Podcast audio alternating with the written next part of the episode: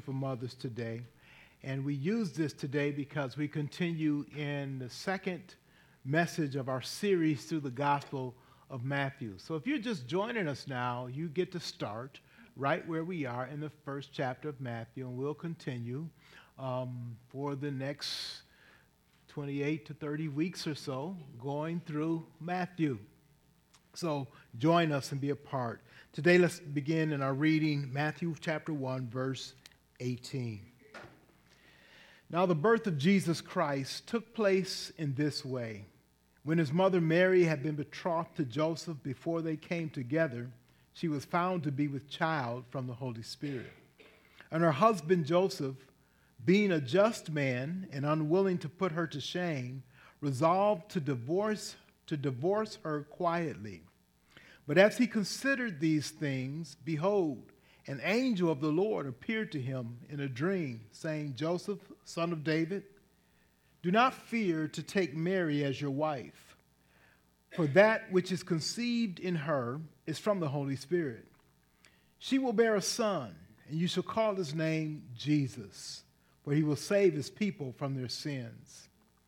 All this took place to fulfill what the Lord had spoken by the prophet Behold, the virgin shall conceive and bear a son, and they shall call his name Emmanuel, which means God with us.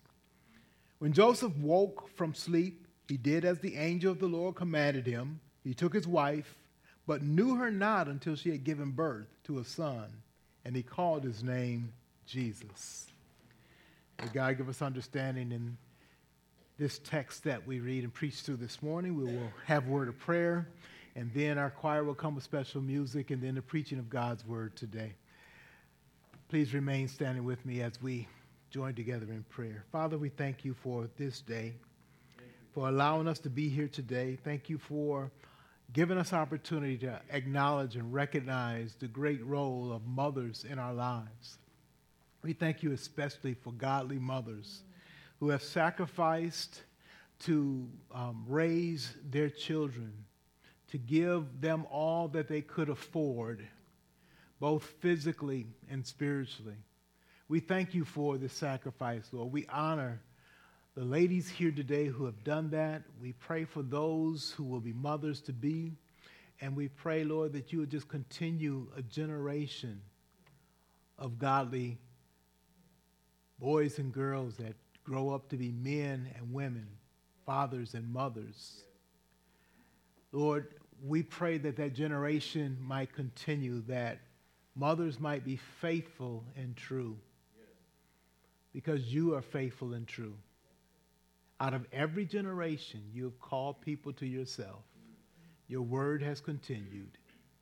And we thank you for your promise kept. And you've used mothers again and again and again. And Lord, the world today does not value motherhood. They do not value family as you value. But I pray, Lord, that we might understand and value that. We might appreciate it. We might long to be parents that point our children to you, parents that um, lead by example and show them what it means to, to love you, to trust you, to live for you, to walk with you. So, Lord, I pray that you would just bless our mothers here today. Bless this church. Bless this service today. Bless mothers who could not be here today. We think of Sister Bonnie Dick and we pray continuing, continue healing for her in her body, encouragement in her spirit.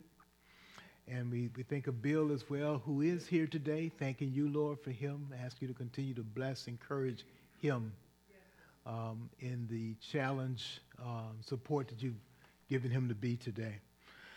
Now, we just thank you for, again, for this opportunity. Pray that you bless this service, that all might be done for your glory. In Jesus' name we pray. Amen.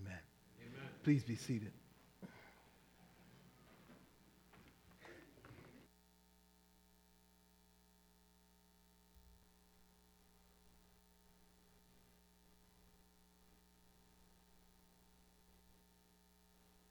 Last week we talked about our introduction to the Gospel of Matthew, some of the uniquenesses of this gospel.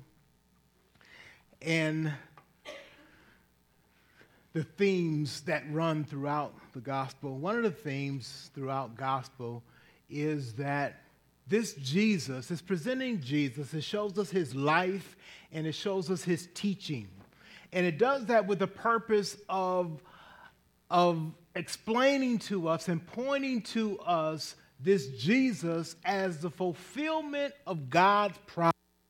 This is the one whom God had promised throughout the Old Testament. The whole Old Testament points to God's promise to deliver his people. Ever since Adam and Eve sinned, they fell into sin, they could not provide the own remedy for sin. God would himself provide that remedy, and he has forever pointed to the Lord Jesus Christ. But this person now has come and appeared on earth. And Matthew, as the writer of the gospel, is basically saying, I want you to see this one who lives among us, who is, his name is Jesus, but he is the fulfillment of everything that God has promised. He's going to save his people from their sins. And so Matthew takes the pain to, to uh, tell us the story of how Jesus was born how he came to earth. And he simply says the birth of Jesus Christ took place in this way. He wants us to know how it happened, and he's going to describe it in such a way. Let me just point right to the end. In verse 22, he says this All this took place to fulfill what the Lord had spoken by the prophets. In other words, he's saying this little baby that was born is the one. He is the one. He's the one that fulfills everything that God said in the Old Testament. He's the one. He's the one. He's the one. That's what Matthew is doing. That's what Matthew is doing. He says, Let me tell you why his birth makes that clear. How is the birth of Jesus, the way that he was born, how does that point to him as a fulfillment of God's promise? That's what Matthew is answering here. He says, first of all, it took place when his mother Mary. Now, Matthew is, we'll get into this when we get into chapter 9. Matthew worked in his occupation as a tax collector. He's a money person. Money people tend to be very specific in their actions and in their language. I got a letter from the bank a couple weeks ago that said I, I, didn't pay something that they expect me to pay. And so they gave me this official letter, and I looked at it, didn't know what it was, and said, This is crazy. I don't owe anything here. And, uh, but when a bank sends you a statement, they have something very specific in mind. They're not just calling to say, hi, Mr. Kenner, how you doing? We got to have you as one of our customers. We remember you. We don't forget you. You have a special number with us. No, they weren't doing that. Matthew is specific here. He says, this is how Jesus came as a, as a, as a, as a finance guy, as a money guy. Matthew says his mother, Mary. But he never says his father, Joseph. He says this is how he was born. When his mother, Mary, betrothed to Joseph. Now, that word betrothed we've talked about several times, and it's a reminder. Uh, just like uh, we, we talked about the reminder of how God, last week, of how God emphasizes family and commitment to family. This is a reminder of the culture that the Jews had that Jesus was born in that emphasized commitment to family again. His mother Mary was betrothed to Joseph. Betrothed, or the betrothal, was a period of time when two, usually young individuals, were committed to each other in marriage. And they had agreed to be married to each other, and yet the marriage hadn't taken place. So we, we uh, uh, relate that to uh, uh engagement today. Two people say uh, they vow to marry, and so they give a ring, and that ring means that, that they're going to be, they're going to commit to each other for marriage and then for life. Betrothal was very similar to that, but it was much more meaningful than even that. It was a, a legal bound contract that they made with one another looking forward to marriage. So it says Mary was betrothed to Joseph. And then it says something else very important before they came together. What does that mean? It means before they had intimate physical relationship, before they had any sexual intimate relationship, this is what happened. It tells us something about the commitment to marriage. Let me just speak for just, just for a moment. People today say, well, you know, Pastor, I want to get married, but I think I ought to try her out first. I think we ought to live together for a while and see how we're going to act under that kind of thing. Women buy that too, which I'm amazed. Yeah, we, we're just gonna, we're gonna try this thing out first. First of all, that's not God's way. And it's not God's way for a good reason. It's not good for you. It's not a healthy relationship. If that man does not want to commit to you for life, there ain't no trial period. What you trying? And how are you trying it? Because you're not trying a commitment, because if it was a commitment, it will be one. There will be no questions asked. What you're trying to do is if we like the way this goes, we get married. If we don't like it, we won't. That's not a commitment.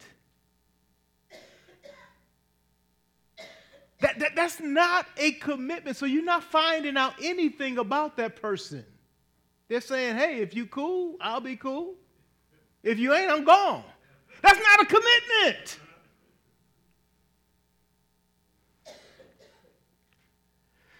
It says here, before they had any kind of physical connection, they made a commitment. And that's what they did. But while they were committed to each other and abstaining from any sexual relationship, Joseph found out something. His woman was pregnant. And he knew it wasn't him. That's important to this story because it tells us something about Jesus that we need to know. First, let me just put it simple Jesus was not the son of Joseph. Joseph knew that, and Mary knew that. The gospel writers wanted all the world to know that. Why? Not because of just the purity of Jesus. Yes, that, that's significant. But that is important because a little note in the Old Testament said that would happen that way. A little note said a virgin is going to conceive, and this is going to be a special birth. This is not just the usual birth. I don't know how many people on, on the world today, it's in the billions. And each one of us are born in the natural way. This child, Jesus, was not born, was not conceived in that natural way. And yet he was a natural child. He was a real 100% human being. And Matthew tells us how that happens.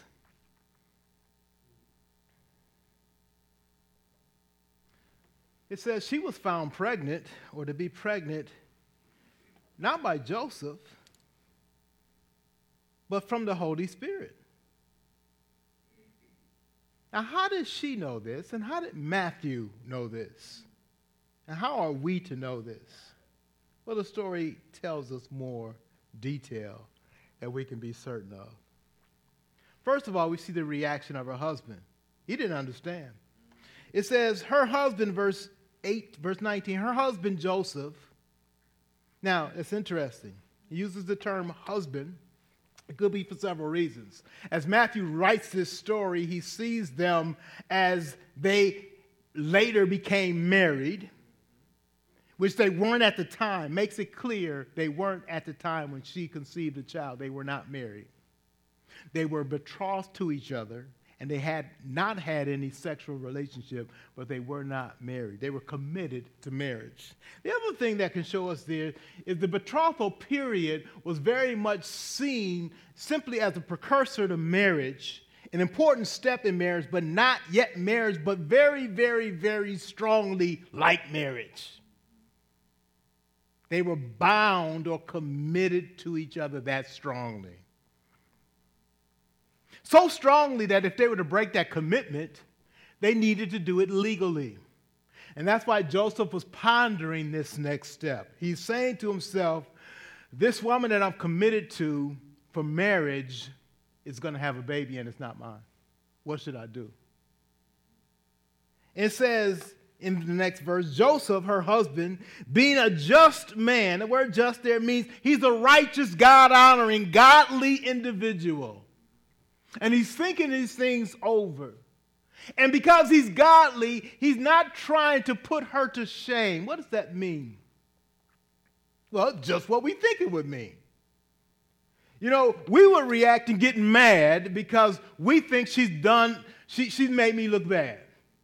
I'm committed to her, but she ran off with somebody else. And I'm going to let everybody know what kind of person I think she is. Joseph pondered and could have reacted that way, but him being a righteous man, he's saying, even if that's true, I'm not going to act like that. Amen for that. What good does it do you to act ugly because somebody else you thought acted ugly. It doesn't right the situation. He says he's a just man. He thought about what his proper response, and that tells us something about responding. We, we are responsible for our response, for how we react to things. You may not be able to control what is acted on you, but you can control how you react to it. And you're responsible for that. Joseph took that responsibility seriously. He says, I'm not going to just go off. Let me think about this. Let me ponder what's the right thing to do here and what way should I do this right thing? So apparently, it says here, as he considered these things, and the first word I think is very important, but, verse 20. I like how God interjects in our lives. He steps into our lives, and we see that by that word but. He thought on these things, but while he was thinking, something happened. In other words, if you, if you give the opportunity, you're looking for God's direction, he steps in in ways you may not expect. That's what happened in Joseph's life. God stepped in. You have room for God to step into your life? You leave space when you don't understand something for God to work in ways that you may not be able to figure out? Isn't that what faith is? Isn't that what trusting God is? God, regardless of how bad a situation is, I'm going to go your direction and respond the way you want me to respond. As he considered these things, God stepped in. How did he step in? an angel of the Lord appeared to him. Now, that is an unusual act. We're fascinated by angels because we don't see them much in Scripture at all. There's not a lot of interaction with angels, and when we do see them, it's something pretty profound, something amazing. They, they are God's agents or messengers. We don't even understand them. All we do is go, wow, when we encounter them. And this is one of those moments. God sends an angel, so something great, something big is happening here. This angel speaks to Joseph in a dream. I, I don't know why it's a dream. It's like the, their reality of them is so huge, maybe so intoxicated. Maybe that's the word I'll use. It's, it's just, it's, we're in such awe, we don't know if we're in our right mind or not. And that's what Joseph was. God spoke to him through an angel. And this is what he said Joseph, son of David, do not fear to take Mary as your wife. He steps in and speaks to Joseph and he addresses him as the son of David. You know from verse 1 in this chapter, Jesus is the son of David, the son of Abraham. The writer is making it clear this link between Joseph now and Jesus. And we note that Joseph is not the biological father, but he provides the lineage to all of Mary's children, and so to Jesus himself. He says, Do not fear to take Mary as your wife. That's an interesting phrase because angels often say that as their first words. when, when they encounter a human being, hey, chill, man, chill. I, I, I ain't to hurt you. Don't fear to do what I'm to tell you to do.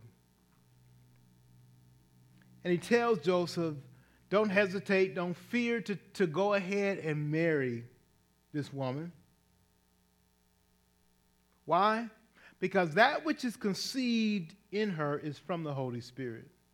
So, the reason why we know that Mary conceived this way is because God gave us insight through the message of an angel that the gospel writer records that tells us from the mind of God, from the view of what was going on there, what happened.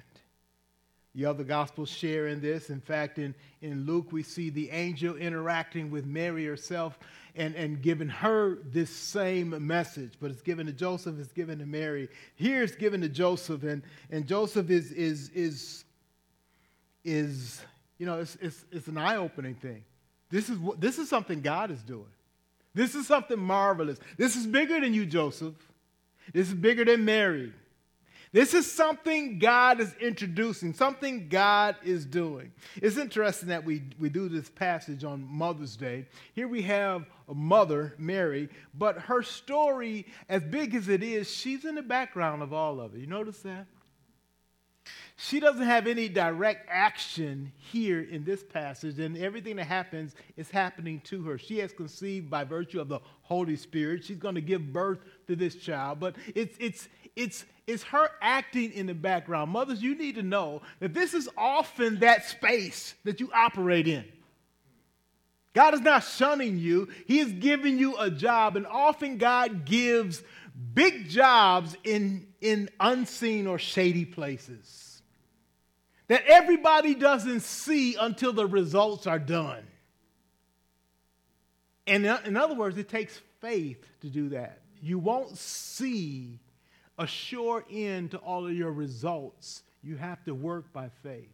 So Mary is, is, is that kind of a, a person acting in, in, in this picture. And she is faithful, she's obedient to God, but she's actually kind of behind the scenes in this whole story.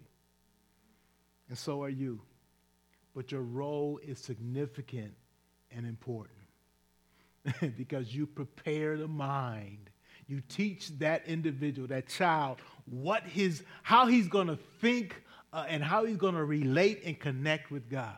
You are the one showing him that and demonstrating that to him day by day.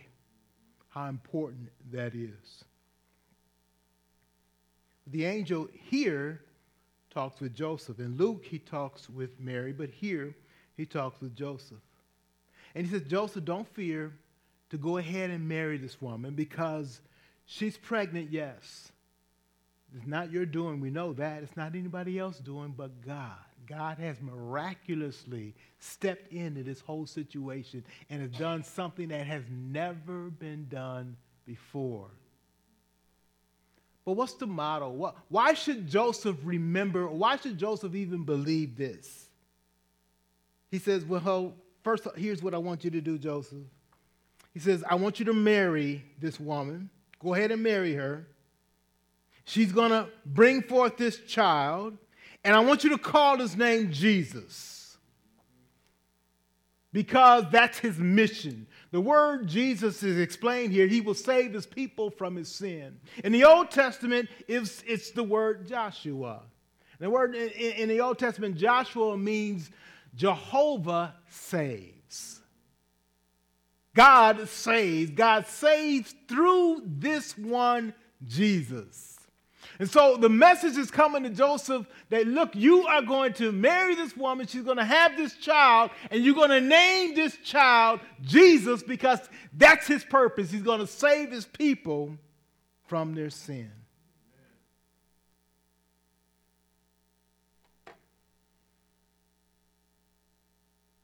Verse 22. All this took place to fulfill what the Lord had spoken by the prophet. In other words, God orchestrated all of this as a part of his promise and completing his promise from the, all of the Old Testament. From Genesis, from the start of that, all the way to, to, to, Malachi the prophet, he has been pointing to this Jesus, and all this is the fulfillment of his promise. The whole point here is God keeps his promise, and Jesus is that keeping of the promise of God. And then he points out this is what I said about this situation. Verse 23 Behold, the virgin shall conceive and bear a son, and they shall call his name Emmanuel. The word Emmanuel, you know, means God with us. And so Jesus is this. He is the very God that has come out of heaven to be with his people. He is Jehovah who saves and delivers his people, not just from their, their, their adversaries, their political adversaries, but from their sin. That's who this Jesus is. Notice what the prophet said. This took place to point to the truth. This, took place. What, what was going to take place? Three things. The virgin will conceive. That's unique. A virgin will conceive. A woman who had not had physical relationships with a man will actually conceive and have a child. That's unnatural, it's supernatural, it's a thing of God. God's going to bring that about. This virgin that conceives will bear a son, and he will be called Emmanuel. In other words, God is going to come in a human form and be among his people and save his people. That's the promise from the Old Testament. This is the one who completes that promise. Matthew wants us to see that, he wants us to know that. Let's look at, I think, a great application for us is Joseph's response to all of this verse 24. When Joseph woke from sleep, can you imagine that? You wake up from sleep and he said, Wow, did I just dream that? In other words, is that a part of my imagination or is this real? Was God really telling me something here? Well, Joseph took it seriously. It says, he did as the angel of the Lord commanded. Now, what shows Joseph's faith? What did he do? When you believe God, it's not just saying yes, yes, yes, and then you walk out and do whatever you want to do. When you actually believe God, your actions show it. How did Joseph's actions show his true belief? He didn't divorce Mary. In fact, he married her. And not only that, after they were married, they did not have any physical, intimate sexual relations until after the baby was born. That's what the Bible tells us. In other words, Joseph believed God and he obeyed God specifically down to the letter.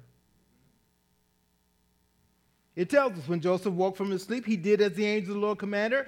He took his wife, but knew her not until she had given birth. Why was that significant? Why was that important? If they were married, they obviously had the right to engage in that intimacy of sex. That's a privilege for those who are married. That was their privilege to have. They denied themselves of that privilege so that the word of God might be clear as to who was the father of this Jesus. That's what was important. The message of the gospel was important. There was going to be a time to consummate that marriage. God expected them to, but to wait until after the child was born so God's testimony will be clear. You see, God has many good things for us in our life. But the first is our obedience to Him and our commitment to Him. That's a hard thing He told Joseph to do. He said, Joseph, I want you to go back. And I want you not to divorce this woman. And people to look, your family is going to look at you like you crazy. Dude, you see she pregnant. What you mean you ain't the daddy? An angel told you what? You still committed to her? Are you nuts, man? Is that how I raised you?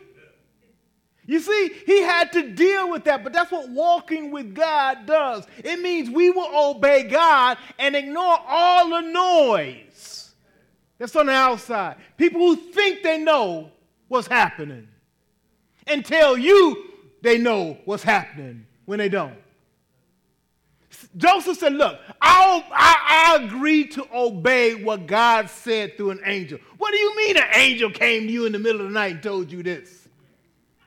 I can imagine Joseph said, Look, man, have you lost your senses? Don't you know what the word of God says? Don't you know what his prophecy said? Don't you see this lining up with it? They didn't care about that. I would imagine some folks would not care about that. Joseph believed God, and his whole life was showing that. It's interesting that Joseph is not mentioned much in all of the Bible except in this early stage in Jesus' life. In fact, when we come to the cross, Matthew points this out, there's all the Gospels, there's a big emphasis on people who were there at the cross, and Mary is one of them as the mother of Jesus. In fact, Jesus himself speaks to Mary and about Mary on the cross, asking his, bro- his, his disciple John to take care of her since he himself would not be there to take care of her anymore. And John agrees to do that. Nothing is said about Joseph at all. We can suppose from that, and history will point out that Joseph probably died early on. The last time we mentioned Joseph, and we see it in Matthew, is when Jesus was in the temple at the age of 12. And we see both Mary and Joseph heading back uh, to, their, their, to Nazareth after they came down to Jerusalem. We don't see him or hear of him anymore. And yet, when we do see him here in Matthew, he's a righteous, godly man who obeyed God. So we suppose that the details of his life was not shared in Scripture, but he passed away in some manner. That probably would have put more responsibility on the oldest child, Jesus, of all of their children, to care for his mother, to care for his, his um, siblings. But we're not told all of that detail. My point is this Joseph had a role and he's not talked a lot about, or any after this role in Scripture, but he was faithful to that role. Application to you mothers. you have sometimes what's considered a thankless job, but it is still vitally important. It is vitally important. It's Satan that tries to, to, to, to, to, to propagate this idea that it's thankless. In other words, that it's, it's not worthy of anything, but it is in God's sight. Just because people don't see it and, and applaud you for the job that you do doesn't mean that God does not recognize it and see it. Joseph was faithful abilities. And his act of obedience shows his faith. He, in essence, says, It doesn't matter how people look at me. Like I said, you can say people were saying, Man, Joseph, you're a fool. This woman played you like a drum, and she's still playing you. He says, No, I know what God has said. I'm going to be obedient to God. I'm going to follow him. He followed him to the T. He married Mary. They remained pure in their intimacy until she, after she gave birth. And he, he obeyed God in this way. He called the child Jesus. He called the child Jesus. I don't know what legal thing he had to go through to do that. To say, hey, I am not the natural physical father, but I am the legal father of this child. And I will name him as I was directed by God because God had told me what's going on here. the point in all of this is God keeps his promise. Look at, Gen- look at Matthew chapter 1. The first part of it, we see that God kept his promise, in, in essence, in spite of the sinfulness of man. We, we, we, talked about all the, the odd pairings and the, the, the, individuals that show up in that genealogy and, and, and, and the sinfulness that showed up. We talked about uh, Tamar and, and Judah. We, uh, uh, you can see Rahab. Um, uh, you can see uh, David and, and, and uh, Bathsheba. You see all of that in this lineage. And we can say this is that God keeps his promise in spite of the sinfulness of man in the first part of Matthew chapter 1. And then in the second part of chapter 1, we see God keeping his promises as a result of the obedience of godly people like Mary and Joseph. What's good to know is that God's going to keep his promise regardless. God is able to bring about his promise whether it's through our faithfulness or in spite of any faithfulness. God continues to keep his promise. That's the good news to us today is that this Jesus has become our Savior because God is committed to keeping his promise so that we will be connected to him. God says, I'm going to make it happen. Regardless of what any and everybody else does, I am going to make this happen, and he does. We are witnesses to that today because Jesus has come to be our Savior. God has made it happen. We didn't believe in God because of some virtue that we have. We came to faith in God because God made it happen. And today you're hearing the gospel again because God has made it happen. God has given opportunity for us to respond to the gospel. God has made it happen. God has declared that he would bring his son into the world, into a sinful, broken world, so that his son would be the redeemer of mankind. God has made it happen.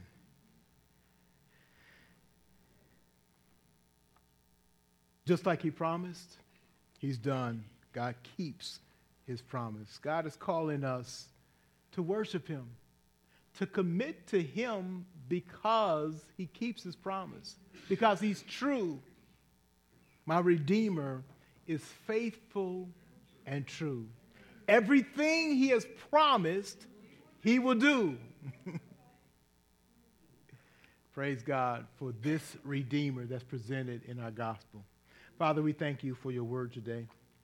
We thank you for your faithfulness to your truth, whether men are obedient or disobedient, you're faithful to your promise. You didn't redeem us because we are so faithful and we are so good. You redeemed us because we are so needy. And by your grace, you reached down to meet us where we were. We thank you that when we come and trust in you, we have a responsibility to carry out this message and you cause us to be faithful so that others might hear it. So you can work through the sinfulness of man, and you can also work through the obedience and the faithfulness of your people. We thank you that you do that. You long to do that. We pray, Lord, that our hearts might be like Joseph. That we, in those moments in our lives when we're unclear, we will wait to hear an answer from you. And when you speak clearly, we will obey you without any doubt or hesitation. Help us to be faithful as you are faithful. Because you are faithful, we can and we are expected to be faithful. So, Lord, speak to the heart of that one today that is draw, you're drawing to yourself to respond to your faithfulness by faithfulness, committing themselves to the Savior, to the Savior who didn't stop at anything to pay for our sin. We might be committed to him, we pray. In Jesus' name, amen.